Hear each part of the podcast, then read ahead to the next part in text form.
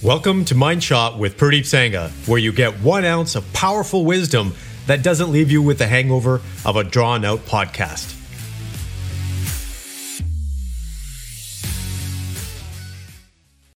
Good morning, complete men. So, today we're going to discuss the trailing effect. And what exactly is the trailing effect? It's when you work through something that's extremely intense and you put everything into it and you're preoccupied. And then when you get through that time period or that ordeal, you realize whatever you were working for, whatever it was that you thought you wanted, wasn't what you wanted. And I'm going to share an example here. In advising this gentleman through a very tough time in his life, in his business, there were some legal battles that he was facing with his competition, and he was also going through some challenges in his relationship. And this lasted for a few years. This was not an overnight thing. This was something that went on day in and day out for a number of years. And this guy was a fighter, and he fought and fought and fought. Man, he was intense. This guy, you could tell he wanted to win. He gave it everything he had until the very end. And what happened at the end? Well, he won. Well, he thought he had won. He had beat the court battles. He had worked through the relationship with his wife, thinking that, you know what, the relationship is okay now. They were going through some challenges and and they frankly didn't know if they wanted to be with each other at the beginning.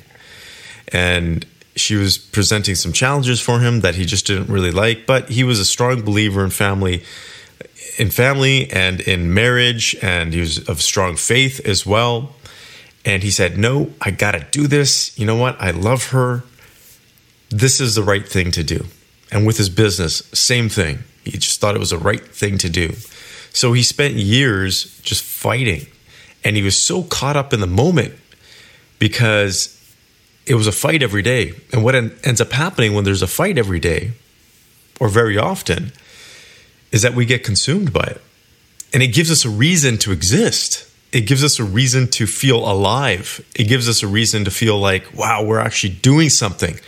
You know what? We're standing up for our values or or we're doing something that's empowering. But what ended up happening when he finished was he realized that he no longer wanted to be in the business, not because he had fought for so long, but just he just didn't have a passion for it. It wasn't something that he wanted to do. And he didn't want to be in his marriage. So after everything, when the waters had settled, he was feeling miserable. He wasn't feeling alive.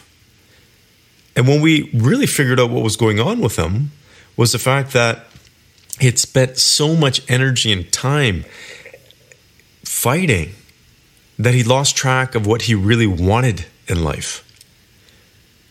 But it didn't hit him until the end, until the sailing was smooth and he actually had some real time to reflect. And that's tough to do at times, right? Because we're in a go, go, go society. We got our business to take care of, our careers, we got our marriages, we got our kids, we got our own health, we got all of this stuff. And very little time to really sit down and say, hmm, is this something that I really want? And that's the trailing effect because it doesn't happen until you're actually through the storm. And so this is really, really, really important for you to understand. And this is your mind shot for today. Instead of waiting for the storm to settle before you figure out what you really want out of life, is what whatever you're fighting for, is that something that you truly want?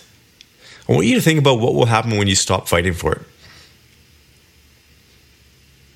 Will you still want it?